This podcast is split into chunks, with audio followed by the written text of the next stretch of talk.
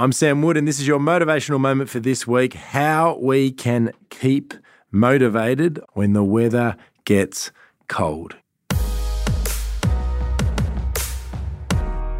I should cross out motivated and write moving because it's not about staying motivated in winter, it's about moving, whether you're motivated or not, and that's what we're going to get to.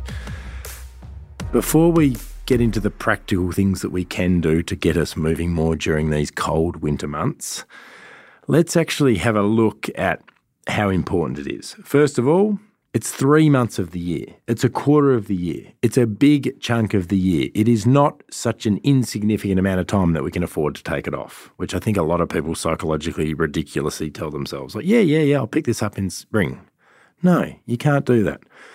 Second of all, our body does not discriminate. Our body does not say, yeah, yeah, you can do what you want in winter. It's a little bit cold and you can tiptoe around. I'm not going to gain any kilos. The average Aussie gains 3.2 kilos in a winter. That is a lot of weight. Let's think about that. We make things so much harder for ourselves. This is probably my third point. I've been a personal trainer for 22 years. Like clockwork, spring comes along. People come in, Sam, you got to get me in shape. I can't fit into my suit for the spring races. I can't fit into the dress for the spring races. What can you do? I've got to lose five kilos in five days. And every year I say, why are you coming to me with five days to go? You don't necessarily have to get in your best shape ever during winter, but you want to break even. You want to at least keep your momentum going, that from a mental perspective and an overall health perspective, you're still doing something. I know our body typically wants or, or feels like it wants, craves those heavier foods. The key here is you don't change your food makeup. You don't become a carb maniac during winter.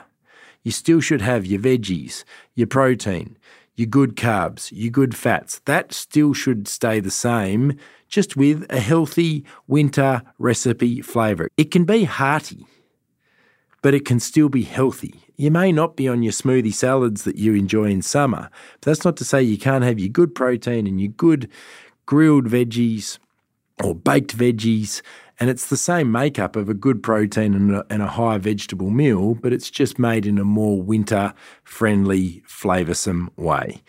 Then, when it comes to exercise, change things up. If you hate the cold and you can't get outside and what you were doing was an outside activity, find an indoor one. But don't stop moving. So we've sort of shifted. We've gone from let's identify that we can't do nothing, our body won't discriminate. But let's be practical about it. I'm going to find winter recipes that I like. I'm going to find an exercise option that perhaps is a bit more comfortable indoors, but I'm still burning calories, I'm still working my muscles that I prefer. It's a good opportunity to try new things. Indoor workouts, home workouts become incredibly popular at this time of year because you're not outside as often. It's a really good option to get up, get your phone, get your iPad and just get it done. But the most important thing is you keep moving. You don't throw that nutrition knowledge that you know what is right and you know what is wrong out the window. You just change the recipes and you keep yourself in shape this winter. And guess what? Then you've got this great launch pad for summer because first day of spring, you haven't let yourself go.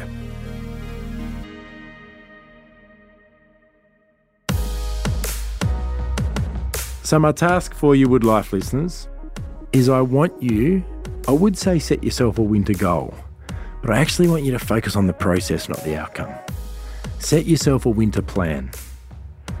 Make yourself a workout plan. I'm going to do X, Y, and Z weekly for the 12 weeks of winter. And the other thing I want you to do is set yourself three nutrition rules. So you don't have to have the whole plan. You've just got three rules. It might be about water intake, it might be about alcohol consumption, it might be about carbohydrate consumption. And then you've got yourself a winter friendly, in inverted commas, that suits your personal situation plan.